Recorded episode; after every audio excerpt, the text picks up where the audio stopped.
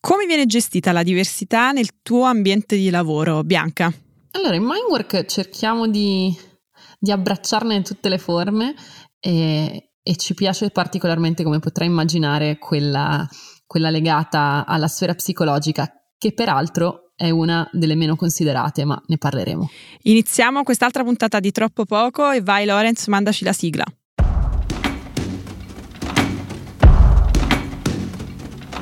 Ciao, io sono Luna, sono autrice e content creator di Will. E io sono Bianca Maria Cavallini, psicologa del lavoro e direttrice operativa di Mindwork, società che si occupa di benessere psicologico in azienda. Questo è Troppo Poco, il podcast di Will in cui parliamo di benessere psicologico al lavoro. E lo facciamo partendo dalle vostre riflessioni.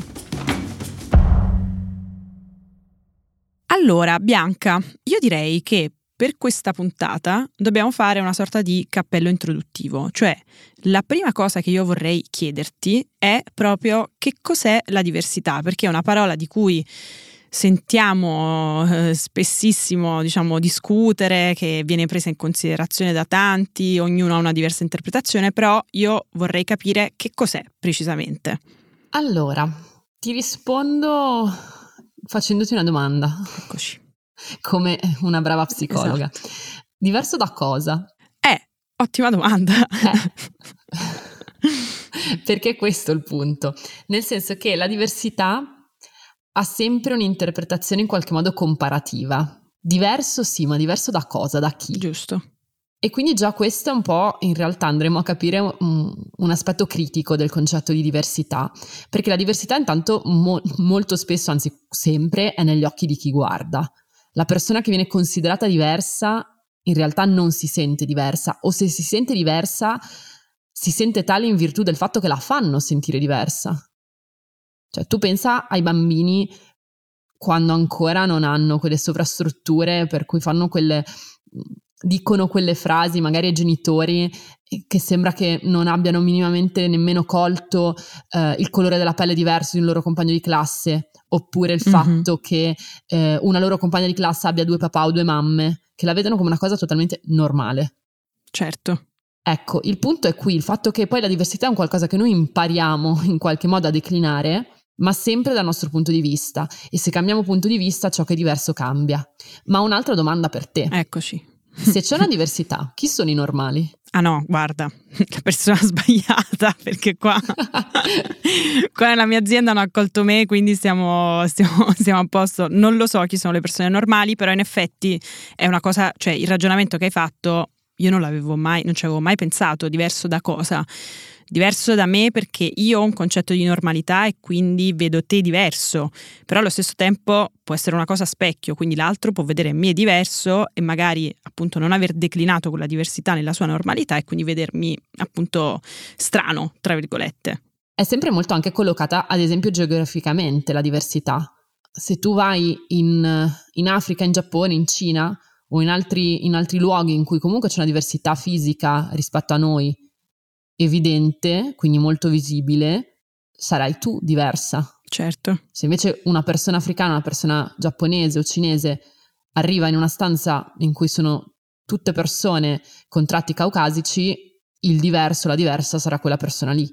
Quindi è sempre estremamente in realtà delicata la questione. Io ho una mia personale definizione di diversità con tutto che non amo il concetto. Ciò che è diverso poi alla fine, se ci pensiamo, è ciò che è difforme dall'essere tendenzialmente un uomo, almeno nella nostra società, un uomo bianco, eterosessuale e cisgender. Eccoli, i nostri nemici. Eccoli. No, non sono nemici, dai. Scherzo.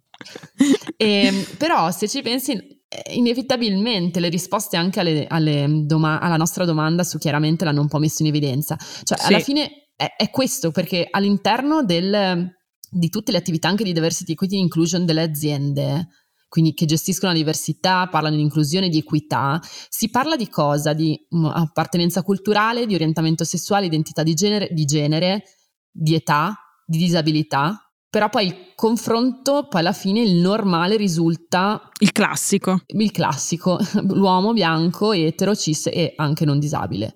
Certo. E questo però secondo me è un punto da cui partire, senza necessariamente, non è che qui stiamo puntando il dito, però è un dato, non so come dire, di fatto che dobbiamo considerare. Anche perché adesso, diciamo, secondo me abbiamo evidenziato questa classicità all'interno di queste persone, però eh, c'è sempre stata diversità mh, mm, all'interno delle aziende, c'è sempre stata diversità all'interno appunto delle scuole, quindi prenderlo in considerazione adesso e provare a includere mh, mm, diciamo, tutte queste diversità o comunque mettere tutto sullo stesso piano perché non siamo tutti uguali, siamo assolutamente sì tutti diversi perché appunto siamo tutti quanti unici, però riuscire a imparare a includere queste diversità all'interno del nostro mondo non è così semplice a volte, o comunque se non te lo insegnano da bambini, come dicevi tu, è abbastanza, è abbastanza difficile. Diversità e inclusione tu mi insegni che sono due cose eh, molto collegate tra loro. Sì, assolutamente, tant'è che nelle aziende, soprattutto le medio-grandi, si parla proprio di diversity and inclusion all'inglese, a cui poi si è aggiunto equity, quindi equità. Però vorrei fare prima un passo indietro, perché ehm, mi hai fatto venire in mente una cosa, nel senso che è vero, oggi si parla molto più, di più di diversità, di inclusione, ma anche perché viviamo in un mondo dove la diversità, quella che consideriamo, anzi parliamo di varietà, me piace di più, perché varietà non ha quell'interpretazione comparativa, Concordo. cioè vario e vario non è diverso da qualcuno o più vario di qualcun altro, è vario. Quindi la varietà oggi nel nostro mondo, il nostro mondo è estremamente vario, molto di più di quello dei nostri nonni. Certo ma pensiamo alle classi a scuola, quanto sono multietniche, ad esempio. Quindi oggi sicuramente si pone maggiormente la questione perché il nostro mondo, grazie alla globalizzazione a, e anche a un abbattimento di confini dati dal digitale, è un mondo estremamente, non estremamente vario perché lo era anche prima, ma dove la varietà è molto più a portata di mano. Certo, la viviamo molto di più, la vediamo molto di più, assolutamente. Esatto, esatto, e quindi poi ci poniamo la questione. E dicevamo, diversità e inclusione sono un po' due facce della stessa medaglia perché si dice dovresti includere ciò che è diverso. Mm-hmm. Il fatto è che oggi faccio l'avvocata del diavolo, il fatto è che anche inclusione porta con sé una problematicità alla base, perché se io ti includo vuol dire che io sono la maggioranza, tu sei la minoranza, io sono in qualche modo nel giusto e ti includo e nel, in qualche modo ti do questo onore di essere incluso nella maggioranza. Però questo crea un, comunque una, una divergenza e crea soprattutto uno squilibrio di forze, perché c'è sempre qualcuno che include qualcuno che è escluso. E quindi da questo punto di vista me piace parlare di convivenza delle differenze, che eh, non è mia, eh, ma è di Fabrizia Canfora, che è uno scrittore e attivista italiano, che eh, appunto ha coniato proprio questa, eh, questo termine proprio per superare il concetto di inclusione. Non so cosa te ne pare di questa convivenza delle differenze. Beh, sì, perché in effetti molto banalmente l'opposto, diciamo il contrario di inclusione è esclusione, quindi vuol dire che se non includo all'interno della mia azienda con i miei modi soprattutto, quindi all'interno di questo gruppo, di questa maggioranza di persone, ehm, questa persona appunto rimarrà esclusa. Invece forse sarebbe semplicemente mh, più diciamo, giusto e più equo, appunto, riuscire non tanto a includere, ma ognuno ad accettare la diversità dell'altro e gestirla nel modo più naturale possibile. Piano piano anche su questo, diciamo, proviamo, proviamo, proviamo a lavorare. E una cosa interessante che è emersa dalle risposte alla newsletter di questa settimana è che eh, e che forse un po' ci aspettavamo, diciamoci la verità. Ce l'aspettavamo, eh, Esatto, eh, è che molte persone hanno detto ma nella mia azienda si parla tanto di diversity, di inclusion, di equità eccetera, ci facciamo belli all'esterno però poi all'interno non ci sono delle politiche eh, per, per, mettere in atto appunto questi, questi processi di diversity e inclusion. In effetti ne sentiamo parlare tanto però poi nel pratico c'è molto poco sia sotto il punto di vista del genere che della disabilità che della, eh, delle etnie, insomma mh, mm, è veramente ampio come tema, quindi c'è tanto lavoro da fare e a quanto pare non ne stiamo facendo abbastanza.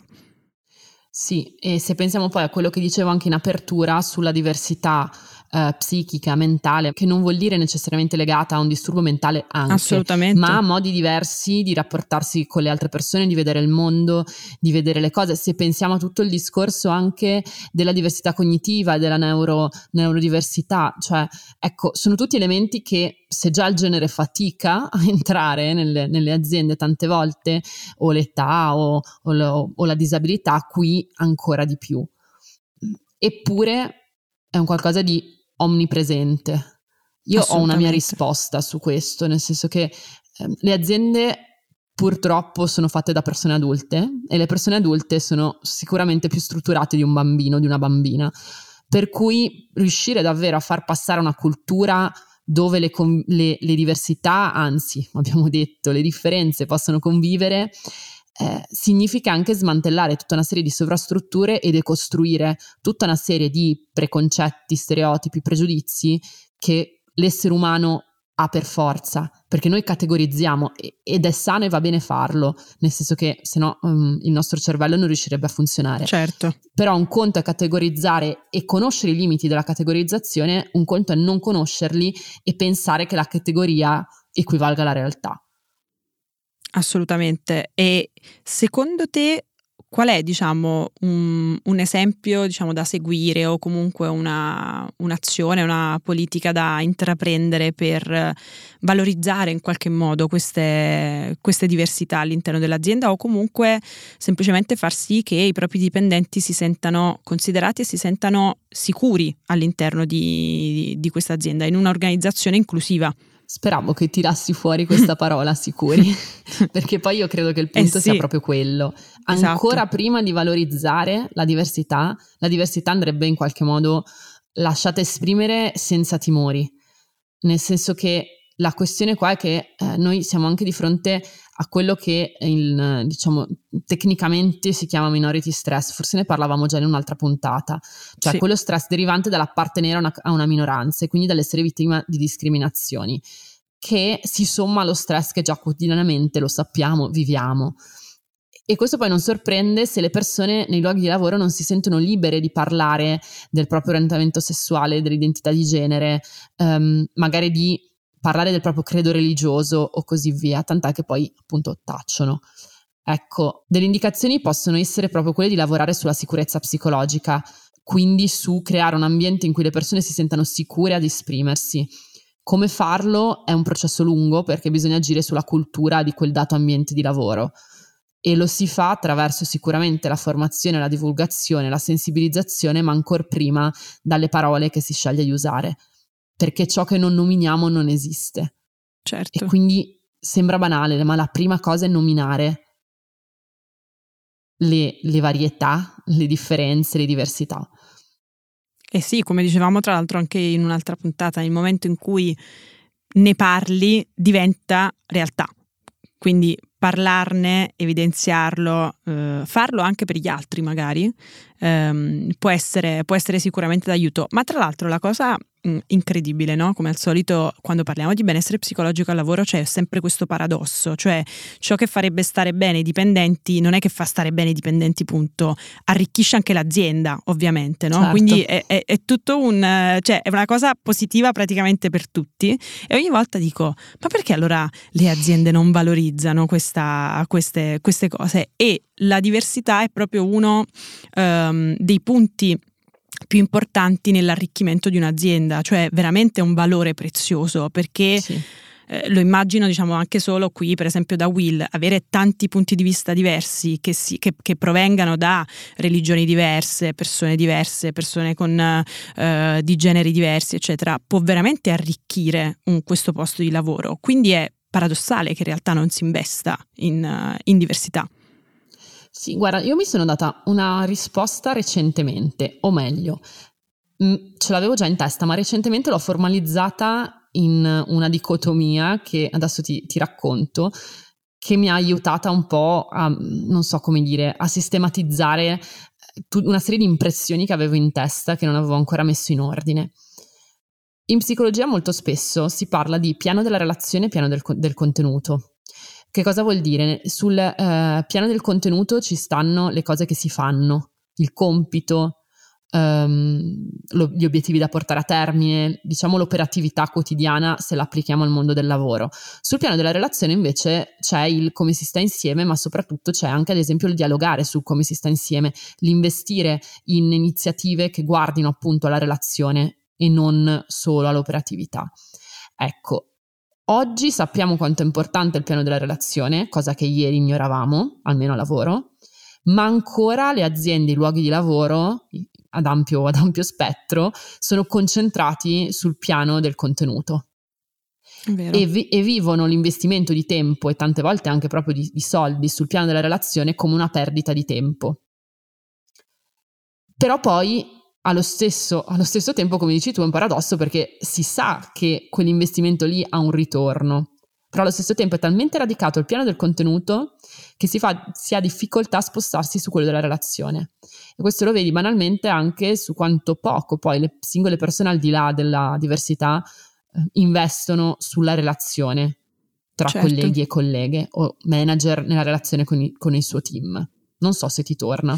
Sì, è un po' come un investimento a lungo o a breve termine, cioè nel momento esatto. in cui tu investi sulle persone, sulle relazioni, eh, sul rapporto tra, tra colleghi, dipendenti, capi, eccetera, sai che è un lavoraccio, Uh, ma che prima o poi qualcosa ti tornerà, ti tornerà, indietro e avrai una sorta di solidità.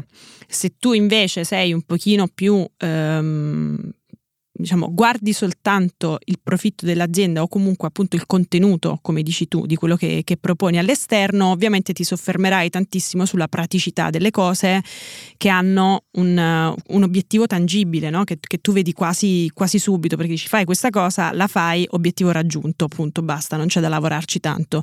Quindi io lo capisco anche perché io sono poi di base una persona impaziente, quindi eh, sono, sono, la prima diciamo, a voler fare le cose subito. Però forse dobbiamo iniziare a lavorare proprio anche su questo, cioè mettere le basi di sicurezza psicologica e benessere psicologico all'interno delle aziende per creare uh, una stabilità e per far sì poi che i talenti appunto non vadano via, le persone non, uh, non vadano via e che tutti si sentano nel posto giusto, diciamo. Assolutamente. Alla fine, mi, mentre parlavi, eh, ridevo tra me perché mi tornava in mente il vecchio detto: meglio un uovo oggi, una gallina domani. Esatto. Però esatto. è quello poi alla fine. È vero. E, e, e ho trovato, voglio, voglio, solo citare un paio di risposte perché le ho trovate davvero taglienti e interessanti. Tu sai di quelle di cui parlo. Sì, um, un paio divertenti anche. Esatto, c'è una, una, persona che ci ha risposto: Confermo che nonostante le sei slide a riguardo nella presentazione di Induction, poi nel reale la diversità non esiste, non è minimamente un valore aziendale. Quindi di nuovo no, sono solo parole. Eh, sì. E poi un'altra persona che assolutamente in maniera laconica ha risposto apparentemente accolta, di fatto vigilata strettamente. Possiamo assolutamente dargli un premio per la risposta più tagliente dichiaramente. Assolutamente sì. E mi faceva riflettere questo vigilata strettamente, perché poi vigili qualcosa che è pericoloso. Esatto, esatto. E quindi dietro questa risposta in realtà c'è il fatto che in effetti molte volte ciò che è diverso viene percepito come pericoloso. Come una minaccia magari, certo. Esatto, perché io non lo conosco perché è diverso da me, quindi non lo conosco perché non è un qualcosa che mi appartiene e quindi eh, genera in me tutta una serie di preoccupazioni, molte volte inconsapevoli e sotto la superficie, ma che poi vanno anche a influenzare il mio comportamento, a condizionare il modo in cui entro in relazione con quelle persone. Quindi, per darti un'altra risposta a quella domanda che mi hai fatto su come intervenire, eh, a rischio di essere banale, secondo me un altro punto fondamentale è essere consapevoli di sé e di come si approccia ciò che percepiamo, in questa volta allora diversità è giusto, come diverso da me. Il rapporto con il diverso da sé. E per ognuno di noi il diverso da sé è qualcos'altro cioè qualcosa di diverso, perché il tuo diverso da te è diverso dal mio, diverso da me. Ora qui stiamo andando sul cacofonico, però spero Anche nel filosofico direi, però sì, io l'ho capito perfettamente. No, però è interessante la, la cosa della minaccia, dell'aver paura del, del diverso, cioè... Mh, eh, secondo me c'è da, c'è da approfondire, lo faremo, lo faremo, sicuramente. Intanto ti ringrazio Bianca per questa puntata ricca di riflessioni e, mm, e che, da cui effettivamente almeno io esco con, la, con una consapevolezza in più rispetto a, al diverso e mi farò sempre questa domanda, diverso da cosa? Da me, da chi o insomma da dove? E, mm, quindi grazie domanda. mille. grazie grazie mille. Ciao a tutti e tutte. Ciao.